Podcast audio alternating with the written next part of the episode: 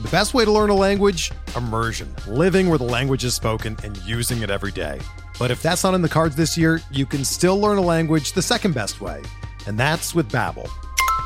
Be a better you in 2024 with Babbel, the science-backed language learning app that actually works. Don't pay hundreds of dollars for private tutors or waste hours on apps that don't really help you speak the language.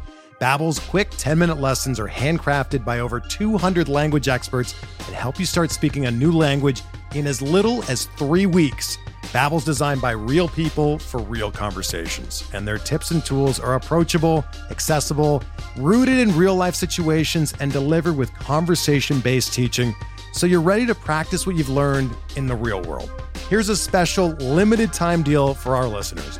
Right now, get up to 60% off your Babbel subscription at babbel.com slash bluewire. That's 60% off at babbel.com slash bluewire, spelled B-A-B-B-E-L dot com slash bluewire. Rules and restrictions apply.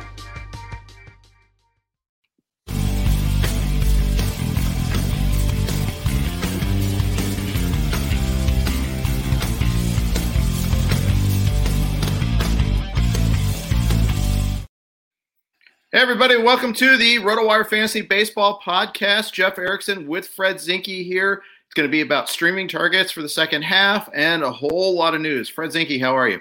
I'm great, Jeff, uh, for this morning podcast, which we haven't ever done before. Yeah, I know. Uh, I, have done it for like the Thursday one. Uh, I'm starting. I'm going to do it tomorrow for football. Get Chris Harris from Harris Football tomorrow. I'm looking forward to nice. that. Um, and uh, hey, I, I like doing the morning sometimes. Get it done. Then I have my XM show right after that I also have golf today, so I'll be done in the afternoon. It'll be nice. Are you a morning person? Like I am definitely a morning person, not a night owl. Are you a morning person or, or a night? Really? Night so here's the deal. I, I don't like getting up, but once I'm up, I like being up early. Gotcha. so if you know what I'm saying, like I love the early morning. I love being out there. I yeah. just don't like the actual process of waking up early. Yeah. I hear you. I hear you. That makes sense. Yeah. So I sent a tweet out last night. Uh, anger anger Reds tweet uh, Reds tweet, and uh, it caught fire. Uh, it it you know it was about the you know about the Reds and how they've stood pat all off season and now in the season having this like house on fire bullpen and blew blew another game repeatedly last night.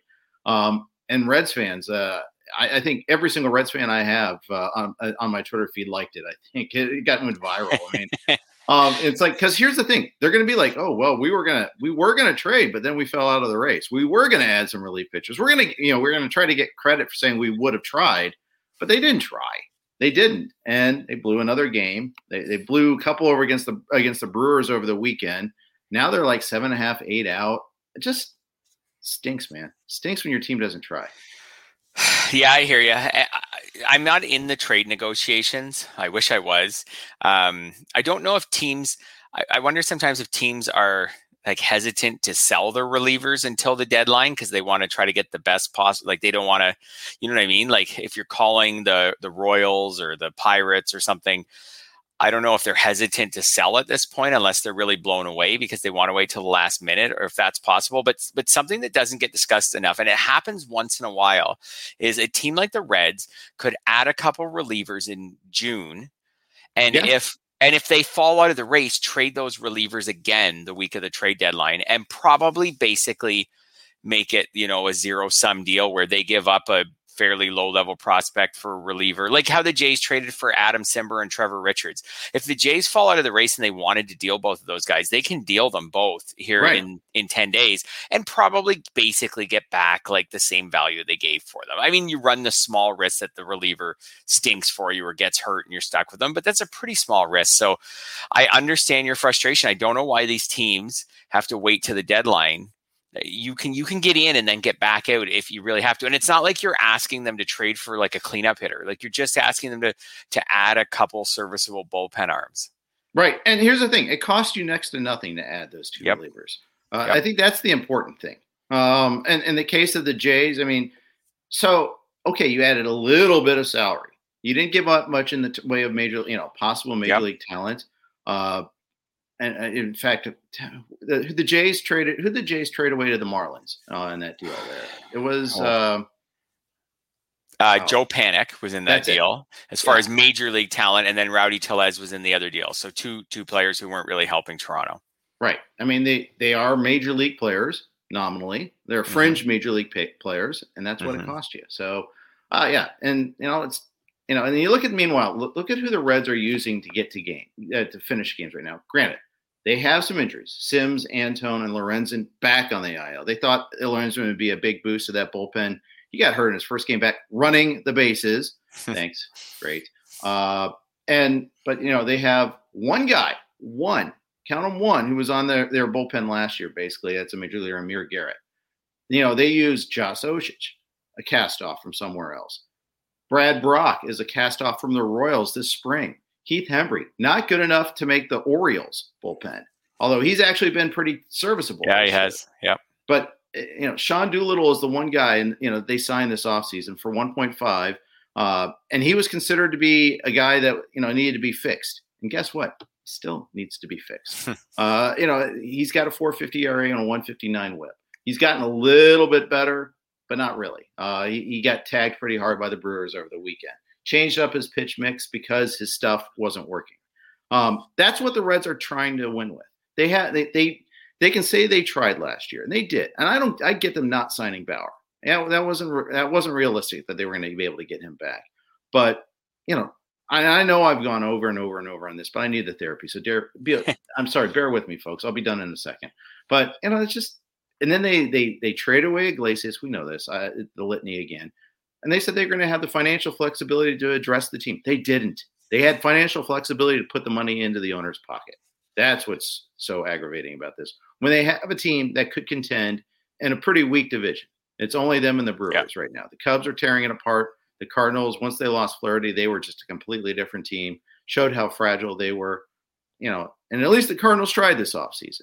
You know, I, the Reds Yep. they didn't, and that that's what dri- bangs my head against the wall. Yeah, I get it. It's yeah, the wild card is is not really an option for the Reds. It's just about catching the Brewers. And to catch the Brewers, they're seven and a half back now. And let let's say had they added some a couple relievers, maybe they could have been five, six and a half, five and a half, something like that out. Um, you know, you could get in striking dis- distance. I mean, that's a big thing for your fans to be in striking distance where you can say, "Hey, we've got you know these series against the Brewers in August and September. Like, if we could get a Yeah. sweep here, if we could get a sweep in one and win two out of three in the other, like like these things happen in baseball, and you know, and you catch them.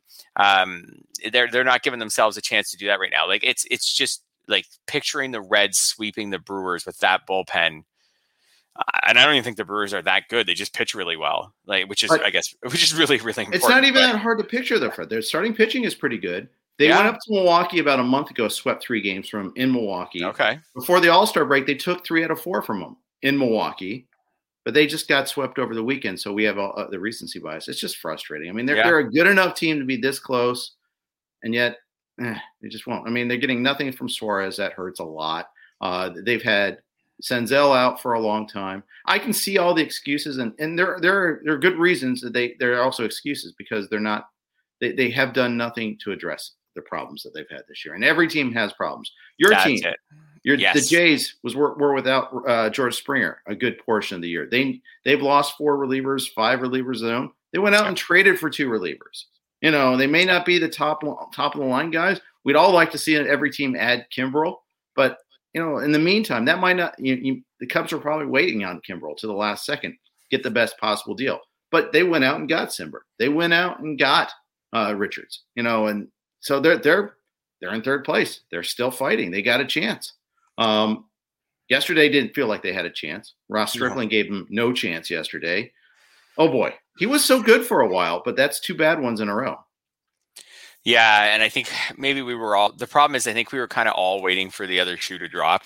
with Mhm. strip with Stripling. Like I didn't, I don't, I think a lot of people didn't think this was sustainable, and now his ERA is over five. Now, obviously, it really blew up yesterday. Like that is, I said in our notes, like that we can't call it a gomber because I don't think anyone picked him up because he was probably already rostered. At least in every, I think in every twelve or fifteen he was rostered. But holy moly, like it was a two start week, Monday night. One Mhm. out, six earned runs, no strikeouts. That is, It's a gomber. It's a full on gomber for me I think you still had gotta- make I the thought you had decision to to- start him. I, yeah, I guess. I thought, yeah, I I, thought it's that- just a pickup.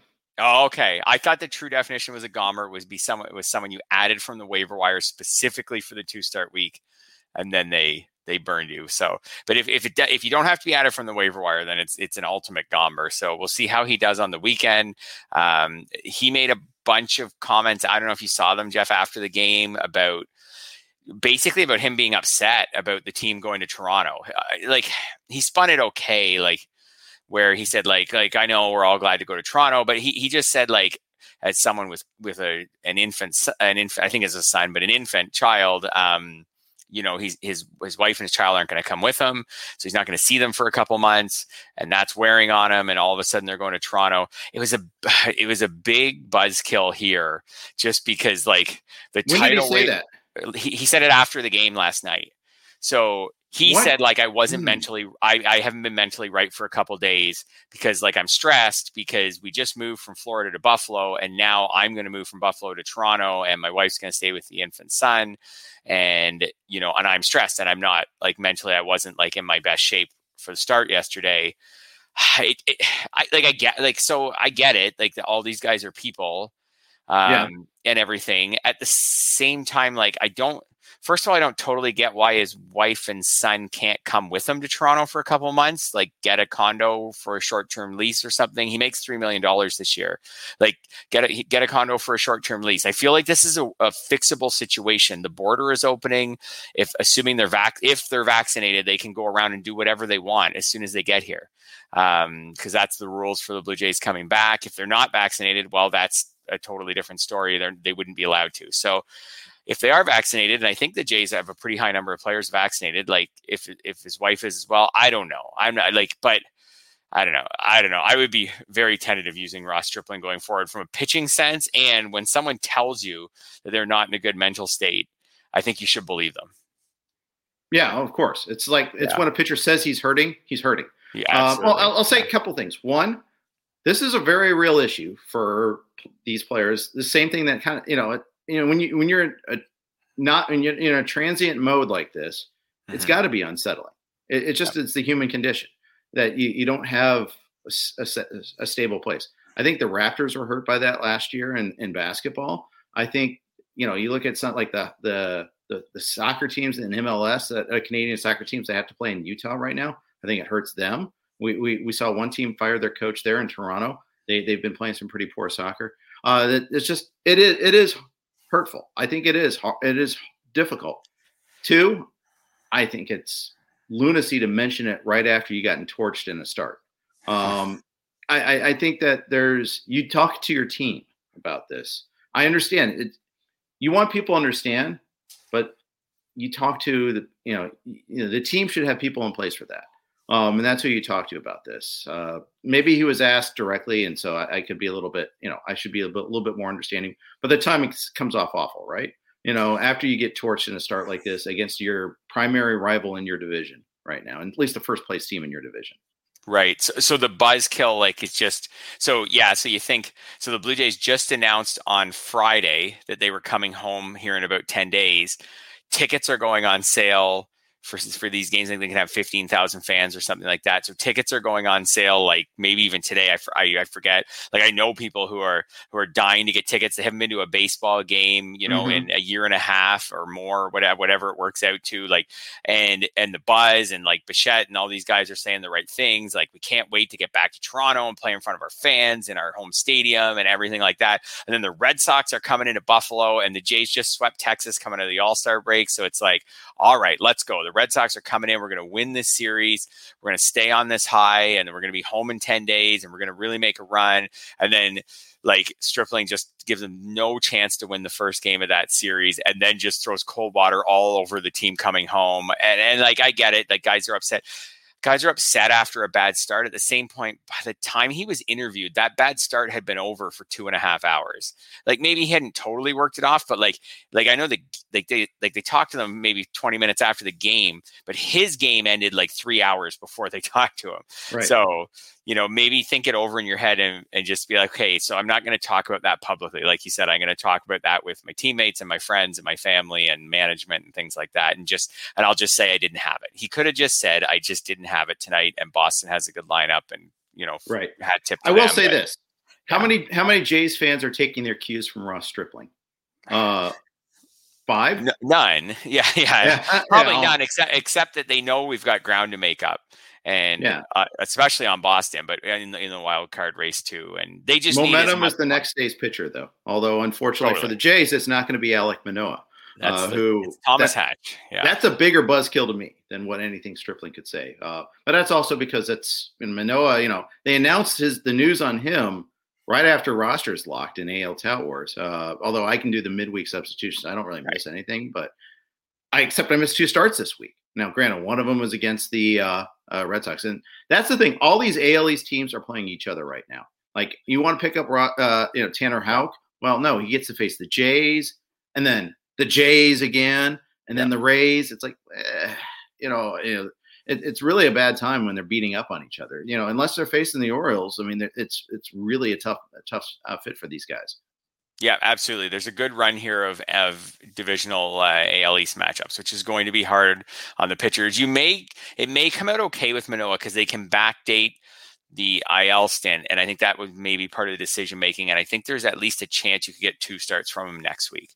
So right. we'll see how if he's back early next week. If this is just a thing where he slipped on the dugout steps and his back was a little sore and he couldn't start tomorrow and or sorry today now like tomorrow when they made the move and um and they said well let's just give it a week and we'll skip we'll skip you this time and you'll be back, you know, on Monday or something like that. Uh, they commented that they feel like their re- the relievers are actually really fresh because they played the seven inning doubleheader and got good starting pitching on the weekend. Right. I think good starting pitching overall all weekend. So they haven't used some of their relievers in a while. So they said we're really fresh to ha- to use, you know, six seven guys tonight if, if necessary. Yeah, well, that that'll be interesting to see uh, how that works out. But you know, the thing is. The, the, what what it will do though is it's one of those pitchers that's going to either have to pitch on short rest or mm-hmm. do they have or they have an off day like Thursday or something like that? that, that I think they do not. No, no. Yeah, so, so, they'll have to be cover kind of Sunday now. Yeah. Yeah, they'll have to cover Sunday, which if the starting pitching goes like it's been, that could be another bullpen day. Like the way Ray and Ryu have thrown coming out of the break, maybe they'll feel comfortable doing another bullpen day, or or or they'll have to bring someone up for a start. But yeah, but then they could send that person down and bring Manoah up early next week. Yeah. So let's hope this back thing isn't really a big deal. He's a big dude, so that's not great. He's also a young guy though, and young people usually recover a little quicker. So hopefully he's all right. Yeah, uh, but the problem is yesterday ended up being a, a bullpen day, day, by default. So yeah. uh, that was yeah. that was bad timing there. Yeah. All right, so we got our Reds and Blue Jays therapy out of the way nice and early. Uh, by the way, this this podcast is brought to you by WynnBET, uh, WynnBET.com. Please uh, go use them if you can gamble in your locality. Um, let, us jump into uh, it's Jose Josiah Gray Day today. Uh, pretty excited about him. He's he's a pretty good prospect. Uh, the Dodgers probably top pitching prospect. Not even probably. He is their top pitching prospect at least in the short term. James Anderson has him number 65 on his prospect rankings. He's going to debut, debut today for the Dodgers and might be as a uh, primary reliever, might be as a starter. You know, he hasn't thrown that many innings so far this year. He's only pitched in four games, 15.2 innings. What do we expect out of him right away? I expect good pitching. Like Dodgers pitchers are usually fantasy assets in terms of the ratios category. Like it's pretty rare that the Dodgers use a pitcher for a significant length of time and, and he stinks as far as ratios go. And mm-hmm. Gray is is really talented, like career 241 ERA in the minors, career 0.93 whip. Um, it's about 200 innings that he accomplished that in. So I'm expecting good pitching. It's just a matter of how much pitching. So it sounds like he's not going to start. Um, but that could be a nice role for him if he's piggybacking off a starter you know, and throwing innings four through seven or something like that, or four through six. That gives you good win potential. So, um, you know, if the, I was kind of looking at where he might go going forward, as far as like how much how much does someone want him? Um, right. I think I think in a daily league, I would pick him up for today and then see how they use them and maybe how they use them for the rest of the week and where they go with this. Like I, I get that there's a chance he could just go back to the minors at some point. Um, you know, when Kershaw is ready to come back. I don't know what's going to happen with Bauer if he'll ever be back. I don't think anyone has any idea.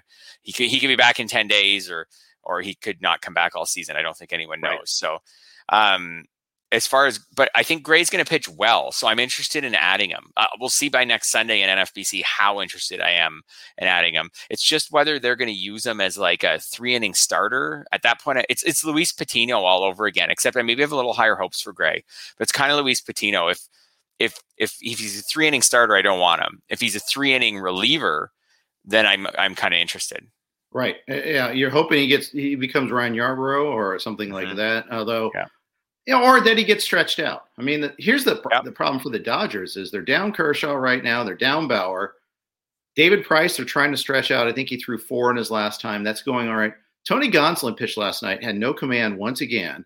He he's a real problem for them right now. So basically, yeah. they have Buehler and Urias that are the only guys that can go five right now. Um, yeah, I, that's a problem. That's a huge problem for the Dodgers, despite them playing well otherwise.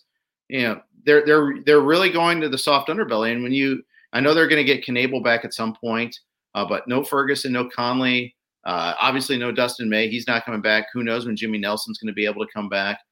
They're thin. They're very thin right now.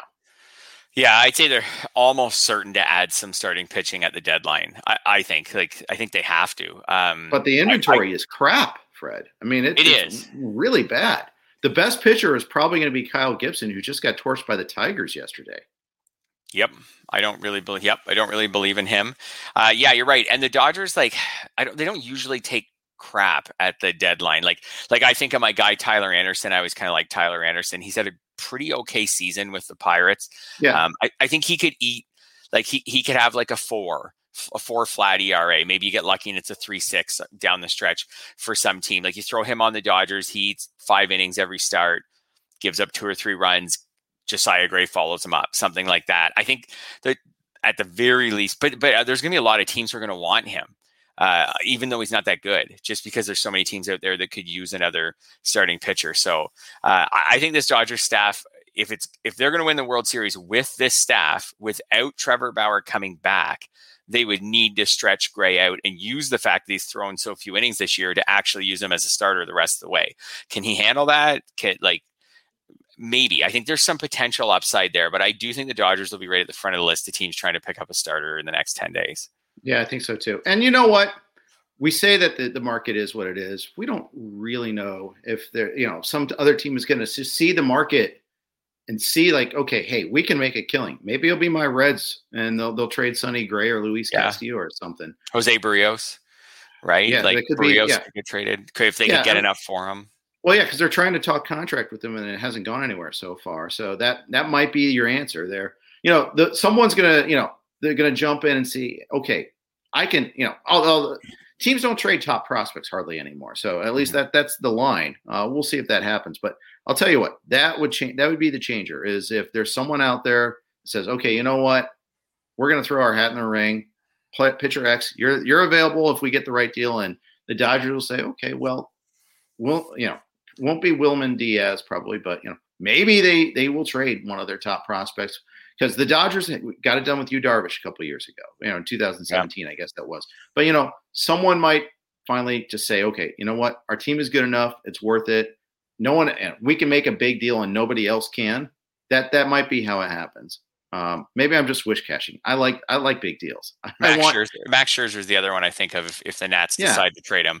Like he would, he's just like them getting Darvish, right? Like there, there's an ace or a one A ace with Buehler, or however. But like all of a sudden, you add Max Scherzer, and all of a sudden they're, I I think easily the the favorites to win the World Series. Or the Cubs trade Kyle Hendricks or something like that. Or they, mm-hmm. you know, but uh, even though that they're not talking about trading him, but you know things happen. Uh, yeah. And it, and and even more so, those guys are more attractive to other teams because you get them for more than just this half a season too. In yep. the case of Hendricks, you know, uh, you know, whereas with Scherzer, it's completely a rental, you know, and that that's the difference too. So sometimes we we get so locked in on okay, which contracts are expiring and all that, and a lot of teams are going to be that way too because of the CBA. I mean, I think a lot of teams want to find like you know the you know the uh, the expiring contract. Okay, fine. Well, as long as we don't have any outlays after this, then that's fine. But uh, I don't know. I, am I'm, I'm really hoping we see something big, anything big. Uh, yeah. It just gives us something to talk about too. Uh, before we uh, go into uh, streaming targets for the second half and more news, a quick note from our uh, sponsors here. We're driven by the search for better, but when it comes to hiring, the best way to search for a candidate isn't to search at all. Don't search. Match with Indeed. Indeed is your matching and hiring platform with over 350 million global monthly visitors, according to Indeed data, and a matching engine that helps you find quality candidates fast. Ditch the busy work. Use Indeed for scheduling, screening, and messaging so you can connect with candidates faster. Leveraging over 140 million qualifications and preferences every day, Indeed's matching engine is constantly learning from your preferences. So the more you use Indeed, the better it gets. Join more than 3.5 million businesses worldwide that use Indeed to hire great talent fast. And listeners of this show will get a $75 sponsored job credit to get your jobs more visibility at Indeed.com slash BlueWire. Just go to Indeed.com slash BlueWire right now and support our show by saying that you heard about Indeed on this podcast. That's Indeed.com slash BlueWire. Terms and conditions apply. Need to hire? You need Indeed.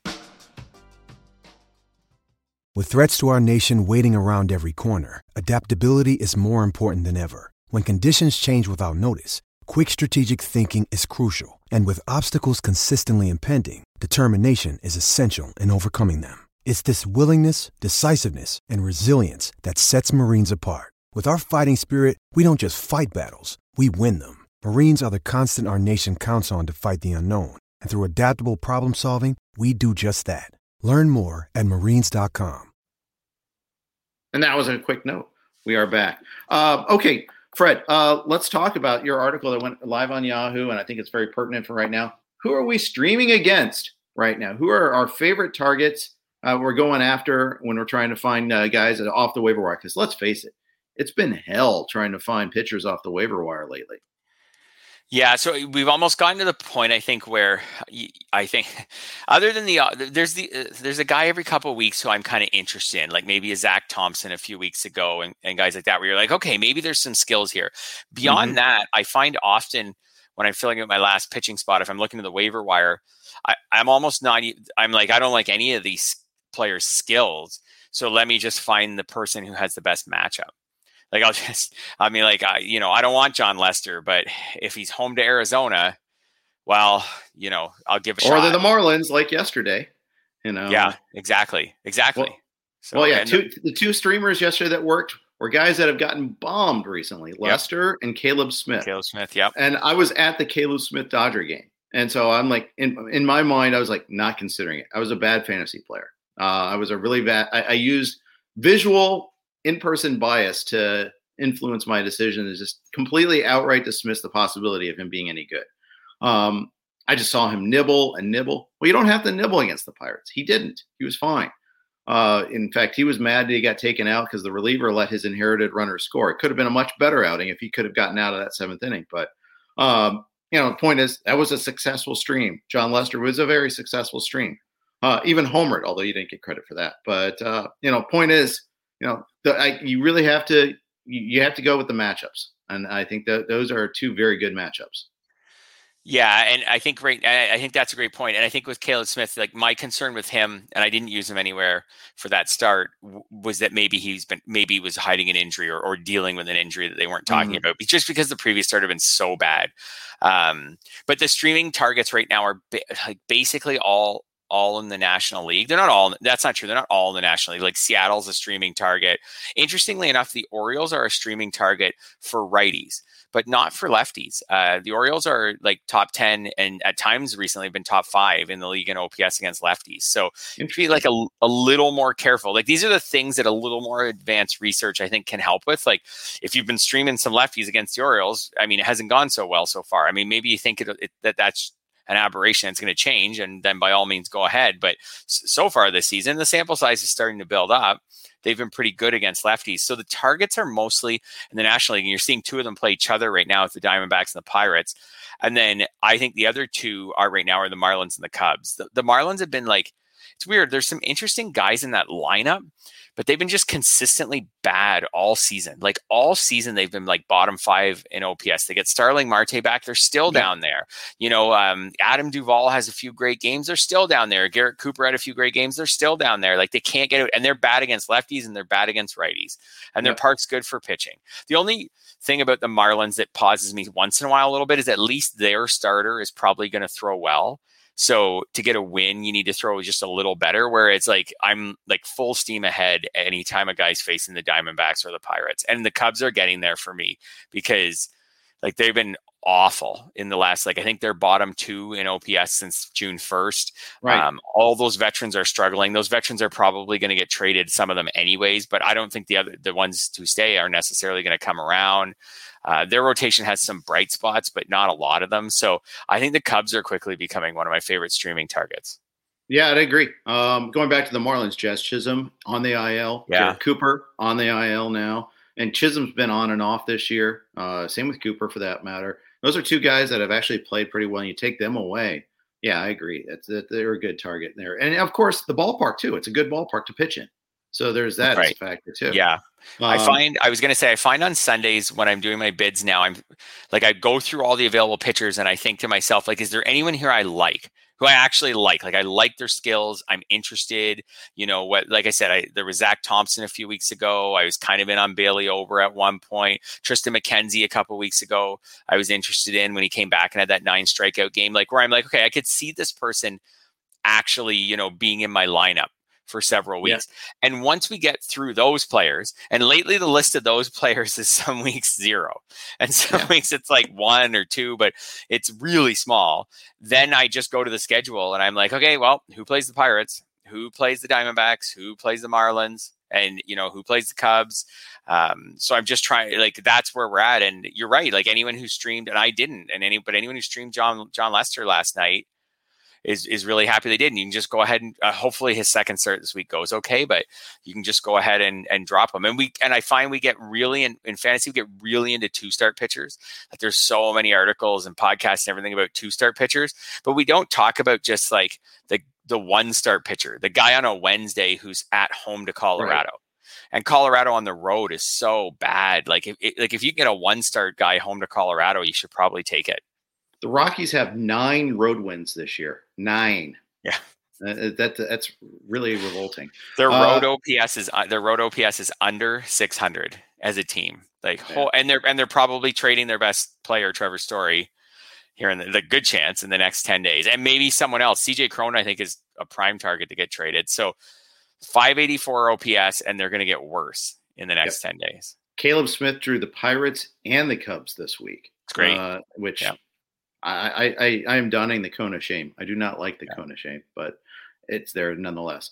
Uh, Michael Conforto, a couple homers yesterday, courtesy of the Reds bullpen. See also, uh, but he in the last three days he's doubled his home run count for the season, which speaks ba- about the, how poorly of a season he's had. But is are you is he back? Are we buying back in? Is it or is this just a Reds aberration?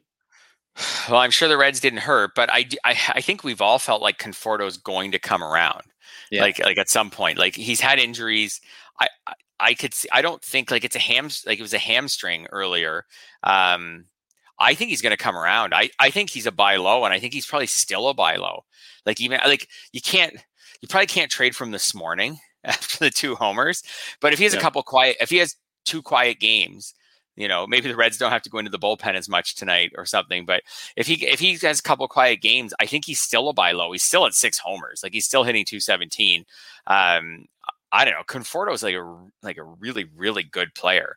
927 OPS last season. I just can't see him staying down all year. Like if he had a shoulder injury or something, I I or, or a wrist or something, I'd be like, okay, well maybe it's just not going to happen. He'll need a full off season. But a hamstring for a guy who doesn't run, like doesn't steal bases, I think he could come back and hit 15 homers in the second half. Don't you? I do. I do. I am buying Yeah. back in, but I was buying to begin with too. So there's some confirmation bias here. Just to you know, this- this is my guy. So Yeah. uh, you know, I, I want to believe. So, but you know, speaking of the Mets, uh, bad bad outing from Edwin Diaz. Uh, he was another closer who was really good early, who's not so good late. Uh, he, July 10th, his ERA was 286. It's now 430. That July 10th, that was a, a week, a Yeah. basically a week's worth of games ago because we had the All Star break in there. Yeah. So, yikes. I don't know why Edwin Diaz can't be a good Mets closer, but but so far, like he just can't. I, I don't know. And maybe this is nothing. Maybe he's going to come back around and it's fine. But I mean, like his first season with the Mets, 559 ERA. And then last season, he just blew the closer's role right out of the gate and then Yep. pitched well, and then pitched well, but never really got it back. Like he got six saves, but you didn't want six saves when you took him, you know, Right. as their closer. And then this year, everything's go. I, I have no Edwin Diaz. I just didn't feel great about him. I just he's just so inconsistent and the control skills and I don't know. I, and and he had proved like he had proved me to be the fool all season up until the last few days. And now, if you assuming you you had it, if you have Edwin Diaz, you've had him in your lineup every day of the season, and you've got a 4.30 ERA now. So now you do have 19 saves, but eh, he's got to convert the next one. Like I know he only gave up one run last night too, so it wasn't like a total disaster, but it comes off a disaster. The the previous one was four runs. Like Right. he, he eh, I think he gets their next save chance, don't you? Yeah, I, I don't Unless think there's it's a question. tonight. Maybe not tonight. Well, no, because everybody else pitched. It was a long True. extra inning game. Lugo pitched, May pitched. I mean, you could see maybe Trevor May. Yep. But yeah, like the the reason I could see him not getting tonight is just that he's had a couple like three bad outings in a row. So, you know, maybe they back off him for a couple of days and eh, just so that this whole thing doesn't snowball. But yeah, Trevor May threw eight pitches last night. So so Yeah. he should be so he could be available. Um he had Trevor May has their last two saves. Yeah. So like like in the last two days he has two saves. So I'm assuming he's the guy if if they move off Diaz at some point. So Well, it's not Lugo. Lugo hasn't pitched well lately either. no, no, no. I and agree. yes, don't I am furtively checking right now to see if Trevor May is available in Friends and Family. Ah, this But is why I never get anyone in Yahoo Friends and Family. And I've been up, I've been awake this morning for hours. And I and I wrote the show notes to get ready and mentioned that Diaz, and I still never went to Yahoo Friends and Family. I don't think I've signed anyone good in that league for months. I just never think of it. I well, I think of it. I just think of it too late. Well, I guarantee you he's already gone, but I'm, I'm oh, I'm still sure typing. he probably went last night at some point when I was like falling asleep or something. There's a Razzball guy, I'm sure that took him. No, Yeah. Funston. Funston has him. There you go. That's someone I don't even see usually making moves. Good job, Brandon. Yeah. Uh, but uh, Lugo, Yeah. Lugo's actually been like pretty good this year. He ha- he has the that awful. He just has that awful outing, like the la- like previous to last night. Like he the oh, five he runs the- in oh, two, two thirds. that just killed you because you know the thing Yeah. is I used him for the short half week because as a safe guy, right? Yeah. And there's Oh, safety is an illusion. good. Yeah. Yeah. So, but I'm just talking about the Mets as far as considering him as a closer, they could, eh, but I think they really value his ability to throw multiple innings sometimes, and and May doesn't do that at all. So, Mm-hmm. Yeah. I, I think May's the guy. 47 to 12 strikeout to walk so far this year. You know, eh, May hasn't been awesome this year, but he's been fine. Like if if they need to back off Diaz, like Diaz needs to get convert his next save chance. This could just be a bump in the road, but we just like we always talk. I don't know. I now I'm just ranting, but we always talk about Diaz. I find in draft season as a top tier closer, and then Yeah. every year he just seems to have something since he's joined the Mets. But Right. even uh, yeah, since he's joined the Mets, every year he seems to have something go wrong, and he doesn't meet top tier closer expectations. So I don't know. Is this just a, another year of like, and is this just another the Mets are going to Mets? Like Lindor's out, deGrom's out, Diaz can't convert saves. I, I don't know. At least the Pirates gave them that one win on Sunday Yeah, that's right. and just gave Uh, that game away. They did. Uh, That whole series was about giving. It, Yeah. it was Yes. a very odd series. Yeah. Uh, you know, Taijuan Walker with his thing. And, Yeah. Oh, yikes! But Yeah. uh, all all around weird stuff going on. We finally had uh, two good young players uh, become available, and Talwar is uh, you know one of you know Brandon Marsh was actually available to be bid upon uh, in, in AL Tout, but uh, and I, I did get him there. But Jarren Nice. Duran was available in the NFBC, and he batted second yesterday, and he homered yesterday. Only went one for six, but whatever. Like they scored, a, they scored a lot of runs and he homered, so Yeah. it's all good. Um, I would rather have Duran than Marsh the rest of the way, but I'm Me too. I'm quite interested in Marsh. Like I'm interested to see where the rest of this week goes. We've talked all season about how desperate the Angels are for outfield help, Adam Eaton notwithstanding. Um, and we always talk about it in the Jo Adell context, but maybe just maybe it's not Adell. Maybe they leave Adell in the minors a lot longer to keep working on reducing his strikeouts and everything. And maybe it's Marsh. And so there's definitely an opportunity there for Marsh to, to run with it. And we don't seem to know Yeah. how much power he has. But I think we can say that he'll, he should. I mean, I guess Jarred Kelenic is a sign that no one will for sure, but he should. Marsh should be able to hit for a decent average and get on base. Yeah, I think so too. So three hits last night. I, I I think he's interesting. I think he'll. I don't think he'll be super expensive on Sunday in the NFBC because he wasn't available, right? Um, yeah, I this think- past Sunday. But I, I think, think he'll he cost a bit. I Yeah. think he'll. I think it will be. I think he'll be triple digits in most leagues. Interesting. Although you know that that maybe not because just the the amount of fab remaining for every uh, in every it. League is going to be a bit an issue there. yeah. Uh, But- yeah, that was my thinking is that there's just not a lot of fab out there. But and then also I think it, it, we we know we are all so reactionary in these leagues that like if he's hitting 375 on Sunday, you're right, he's going for triple digits. If he's hitting 225, then I think he goes for like 50 in a lot right of with, leagues. with ten or strikeouts or something like Yes. that. Yeah. So Um, yeah. I, I think it's. I don't think they intend to call up Adell anytime soon. No. Uh, I think the Marsh call up is indicative of that because Marsh took time to get healthy and all that, and got the call. Whereas Adell, who's hitting for power still, I mean, eh, you know, he- there's been no word of it. You know, Upton is still on the IL. Trout's still on the IL. Both will be coming back relatively soon.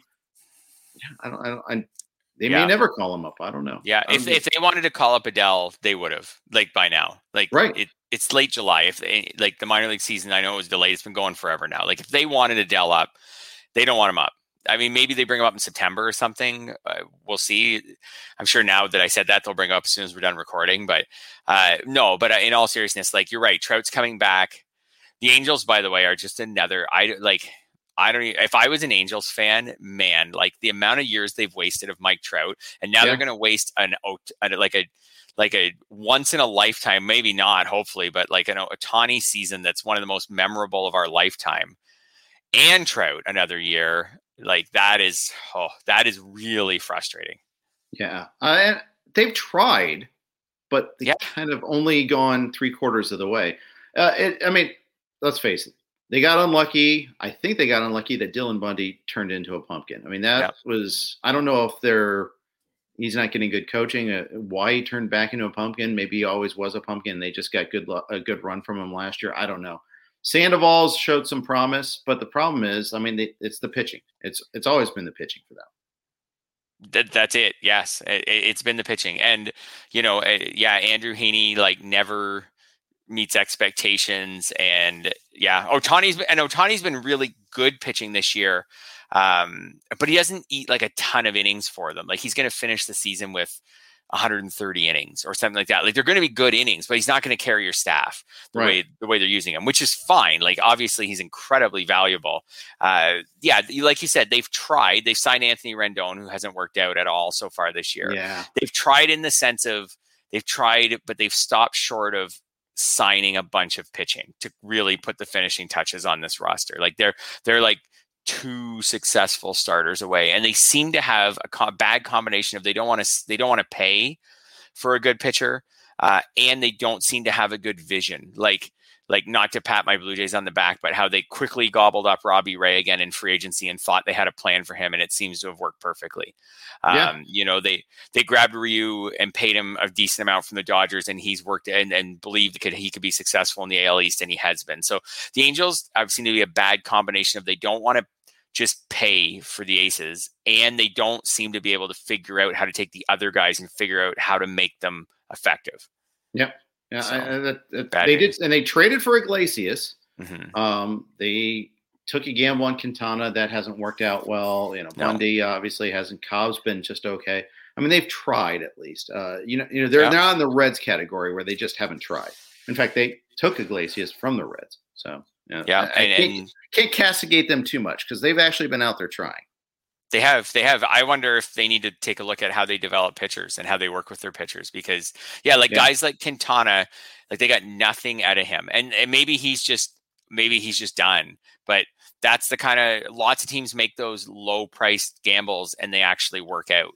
And, Yeah. or at least work out better than a six. He has a six seventy ERA. Like they work and and zero wins. Like at least like if they could have coaxed a four and a half, like a like a ERA to him, like just a five inning starter with a four and a half ERA, and right now he had five wins. Like they just they haven't been able to do that. Yep, you're right. Mitch Garver is back. Two solo homers uh, in the doubleheader yesterday, in the second game of the doubleheader. He's got 10 homers on the year. He's actually got an 896 OPS. I don't think people realize that. Yeah, this is a bounce back year for Garver. It's just has been shortened by injury. Uh, pretty impressive to see him homer twice coming back. Um, I think he's someone who needs to be picked up in. I don't know if he's still sitting. I don't play a lot of. I don't play a lot of twelves, any twelves with waivers. I have some drafts and holds, but not twelves with waivers. So maybe he was. Maybe he's sitting out there in some twelves because I felt like he kind of also like sneakily came off the IL yesterday. Like there wasn't much buzz yeah. about that. And um, to your point, he was only starting 63% of main event leagues. He's 100% yeah. owned. Yeah. But you know, I, thought it was kind of noteworthy. Yeah. So he is only 64% owned in the 12s and only 48% started yesterday. Uh, yesterday. So, uh, so he's out there. He needs to be added, and, and all those other 32% of 12s, he needs to be added on Sunday, like for sure. Yeah, yeah. Um, I, I could see him in some one catchers. I think too. Yeah, I was going to say I could see him in some one catcher. I, I did check our friends and family for him. He's okay. already he's already owned, but um, I think in some one catcher leagues, like I think I would take him over over some of the lower end guys that are being used in those leagues right now. Yeah, I'd agree. Uh, we had a question on Garver. We might as well hit it now. I'll pull it up here. Uh, but let's, let's see here. Okay, who do you like the rest of the season? Oh, this is. I think this is easy. Kevin, Kevin, Kev Rich was asking rest of the season. You like Stassi or Garver more in head to head points? I think it's a slam dunk Garver, right? And I like Stassi, but I like Garver a lot more. Yeah. So I think Stassi has his own. Stassi has his own almost 900 OBP. So or sorry OPS. So like Stassi's been great, but there's like a a little bit of a track record there with Garver where you know he he can be really really powerful and Stassi still doesn't have a 10 homer season although I think like that's going to happen this year and and I think Stassi uh, in a lot like he's probably someone too who's I think in the Yahoos and things like when I write in the waiver wire columns like Stassi is someone who's also under owned right now yeah, he is. Um, so I think that's, and actually that's a good point because I guarantee you, you know, most people, I I would bet you seventy five percent of the people listening right now didn't know that Stassi was that good this year. Yeah, it might be fifty percent of the people talking right now that didn't know that Stassi was that good this year. Yeah, and this is where it comes back to, especially in the one catcher leagues. Like, if if you if you're willing to put in the work, you can wait, wait, wait, wait. Start with Yadi or Molina, and then you know in the second last round, and then or last round, and then you can grind that catcher spot, and you know dump him at some point, and pick up Stassi, pick up guys like Garver. Um, you know, you can grind the catcher spot. It's a little harder to grind them in the two catcher leagues, although we have seen some guys like Stassi, who is widely available at times this year. Um, you can grind that second catcher spot if you're willing to work at it. So here's the problem with Stassi. I mean, he's been very good. This is two years running. He's just not mm-hmm. playing that much. Yeah. I mean, he's only played 40 games this year. He's only had 139 plate appearances. You know, you, you want to get a little, I mean, it's great that you're your second catcher. If you're in an only, you're loving this. Uh, you know, he had a, a pretty long IL stint. Yeah, it's a pretty long. I was going to say, actually, has two IL stints. He has a really short one in April, yeah. and then yeah. a long one for a concussion. So, I, if he he he could have been at 200 at bats by now, probably without uh, without them. So that's pretty good. Yeah, Garver though has 10 homers in a, in a shorter period of time, and I, I want the pop. I want the chance for 10 homers the rest of the way. And as good as Stassi's been, I don't see that. Uh, I don't see that coming. And maybe maybe I'm wrong. Maybe the Angels give him more playing time the rest of the way, but I, I think that they're pretty content just alternating he and Suzuki, who yeah. is is not having a great year, uh, but has had other good years. He's actually having a really bad year. I didn't realize how bad Suzuki's been. 294 slugging. Yeek. Yeah. Yeek. But that just shows sometimes how quickly it can go too. Yeah, Stassi also has a 405 BABIP, which for a catcher is probably easily 100 points too high. So yeah. his 297 in his career, and that's with that 405 influencing it like heavily this year. So like that 301 batting average is coming way down. So at that point, he kind of is Garver with less power because Garver's not going to be a high average hitter, but hopefully most seasons Garver won't kill you. I know he did in batting average at one point last year, but um, like yeah. Stassi kind of he probably is Garver just as far as batting average goes, just and isn't quite as powerful. Right. That's right. And so you know, I, I think it's uh, you get you, but yeah, it just to me, it's like it's not as much of a slam dunk as I thought it was going to be. So yeah. thank you for the Kevin uh, the question, Kevin. It was a better question than I realized. Uh, it, but I, I, still prefer Garver, but it's a lot closer than I thought. Mm-hmm. Uh, let's a couple more topics before we get out of here. Uh, Casey Mize pitched very well. Was in fact great. Needed 54 pitches to get through four innings. Shutout, four shutout innings. Had a big league against the Rangers. You're like, okay, good, easy win. No, they took him out after four innings. He only allowed one hit, no walks, what's uh, this is this is why you you hate. I mean, and he's only thrown three, four, and four the last three outings out here too. What's going on here, Fred? Yeah, so this is a different plan. I my big concern. So I have Mize in one draft and hold. So mm-hmm. whatever. Like I'll throw him in and not expect to win if I don't have anyone that week or whatever. But my bigger concern is that this is going to happen to Tarik Skubal at some point. Uh, yeah. It's a different way of managing innings um, by the Tigers. I, I don't think there's anything wrong with it, like like from a non fantasy perspective. Like I don't right, think there's anything right, wrong with the Tigers doing this. Uh, but you know, we traditionally see teams like the Tigers just use guys like Mize till the beginning of September and then shut them down, right? Run them up right. to 140 innings or something and then shut them down. But let them make five and six and seven inning starts up until then. The Tigers have this different plan now where Mize is so his last three outings, he's thrown 56, 50, and 54 pitches. So they've clearly yeah. got a goal of keeping him to 60 or less. Um, and those starts all went okay, and he still didn't throw more than four innings in any of them. So uh, he's not going to win any more games and they're treating him as a starter. They're not going to just to get him wins. They're not going to have him piggyback off an opener. Like, why would the Tigers buy? Like, they want him to warm up and prep and, and go on the mound like a starter. But if they're going to yeah. pull him after three or four innings, I, I think Casey Mize might have uh, might be done winning games for this season. Yeah, because I mean, he was as efficient as possible. Fifty-four pitches yeah. through four innings is good. One really hit, good. Yeah, yeah, one hit, no zero walks. Yeah. No walks. You know, I'll say this though. You know what? Yeah, it sucks for us, but the Tigers they have a plan. Yeah. I think it's pretty readily apparent. They're not a bad team. 44 and 51 now. They've won four in a row. They're they're they're ahead of two teams now in the division, and they're they're gaining on the uh, on Cleveland. I mean, good for them, uh, but bad for us. Very bad for us. Uh, very frustrating. And I fear you're right. Uh, Skubal will be in the same boat. Uh, this is a lo- different way of load management, and this is the way they're targeting it there. Uh, but yeah, I, I, you know, Matt Manning gets a starter later this week. I think he'll be on a similar track. In what in what leagues would you keep Mize? AL only, and that's it.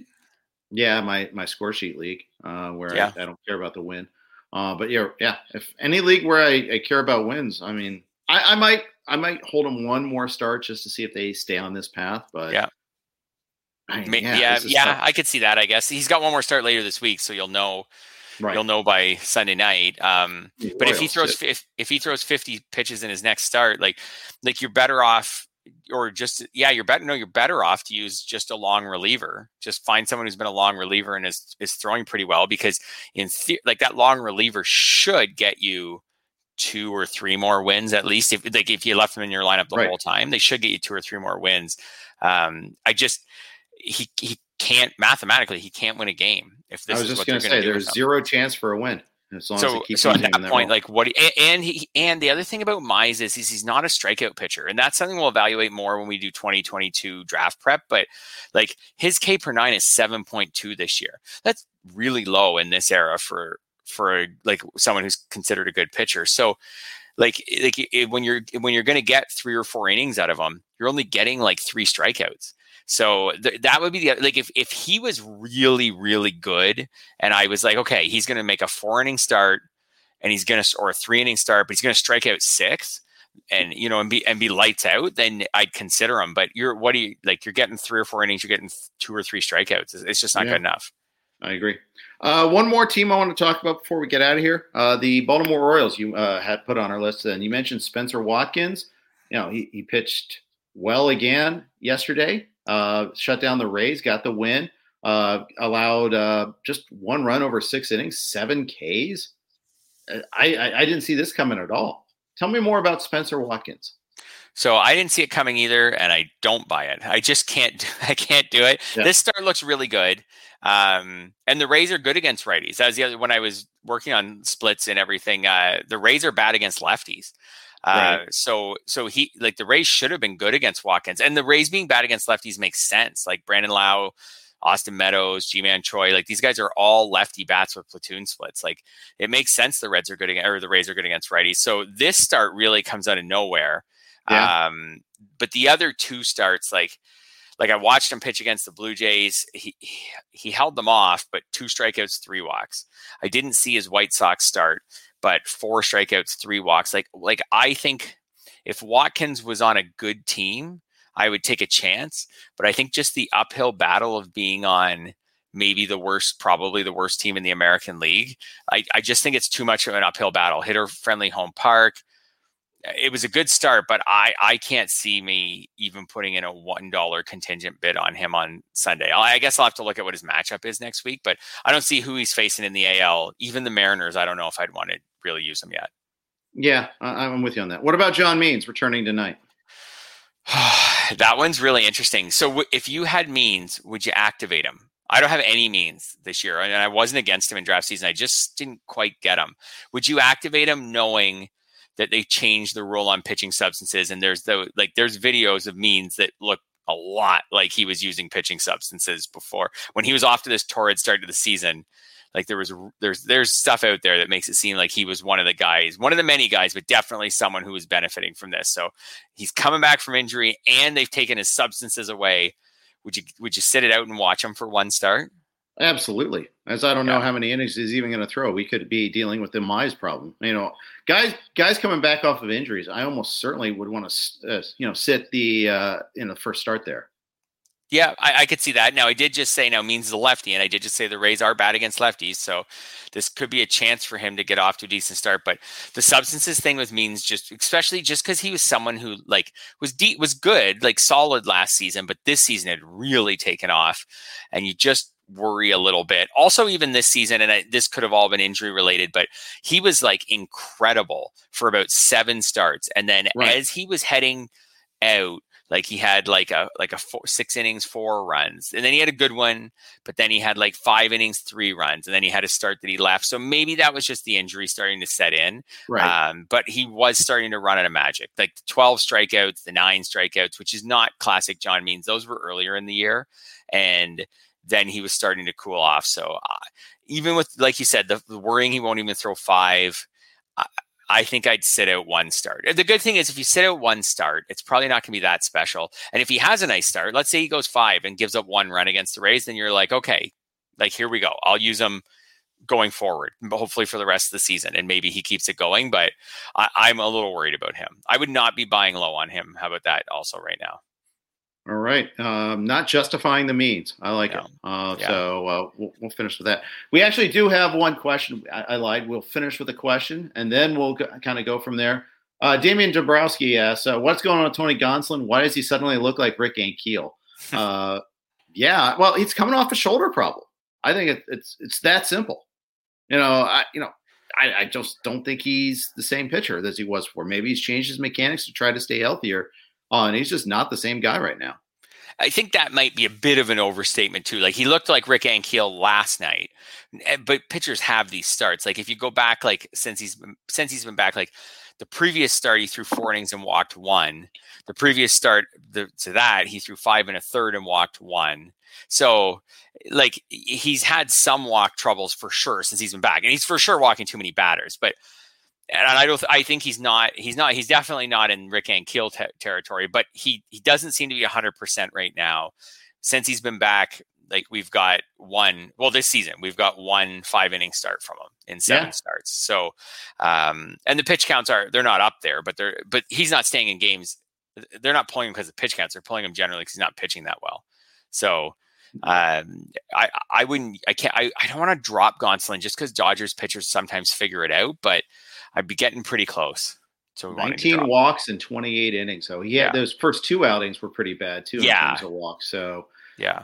Yeah, uh, he's walked at least one in all but one outing so far. And when would you drop Gonsolin, would you drop Gonsolin in a 12 and would you drop him in a 15? Yes, no, one or the other. No, for sure in the 15 because again, yeah. who the hell am I going to pick up? You're picking and, up Spencer Watkins, yeah. Yeah. Uh, in a 12, it's borderline, but I'd yeah. probably I don't know. I'd still want to see one more time out. I mean, the fact is, he faced the Giants too. It's also was a tough outing. Um, yeah, yeah, which I didn't think I'd be saying was true two years ago, and definitely, and even this year, I didn't at the start of this year, I didn't think that was true, but here we are. So yeah, uh, yeah, I, would probably hold on to him too. But good I question. think I would too.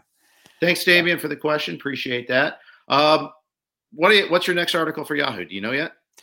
Uh, I've got a trade article coming out today, just some players who I think, if they get traded, who are rumored to be traded, and if they get traded, their value could go up. uh, after the deadline. And Okay. then uh, same kind of theme on some waiver wire guys coming out later this week. Just some guys who maybe are on the bench right now, but if if popular trade rumors happen, they could get thrust into the starting lineup, or they're a setup man right now. And if popular rumors happen, they could be a closer. Things like that. Um, you know, coming out for later this week. All right. Very good.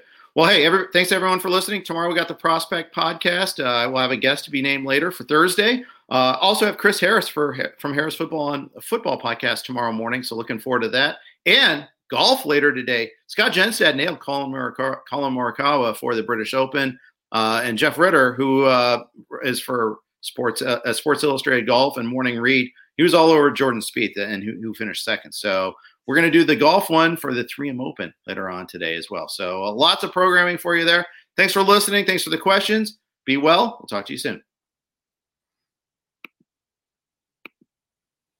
Everyone is talking about magnesium. It's all you hear about. But why? What do we know about magnesium? Well, magnesium is the number one mineral that 75% of Americans are deficient in. If you are a woman over 35, magnesium will help you rediscover balance, energy, and vitality. Magnesium supports more than 300 enzymatic reactions in your body, including those involved in hormonal balance. From functional medicine doctors to mental well being and female hormone experts, we all know that magnesium is the one mineral to improve all aspects of well being and health. But which one?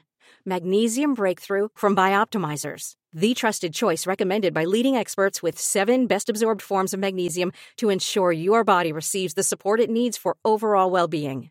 Go to bioptimizers.com slash balance today and use code BALANCE10 for 10% off. Support your journey to wellness at B-I-O-P-T-I-M-I-Z-E-R-S dot com forward slash balance.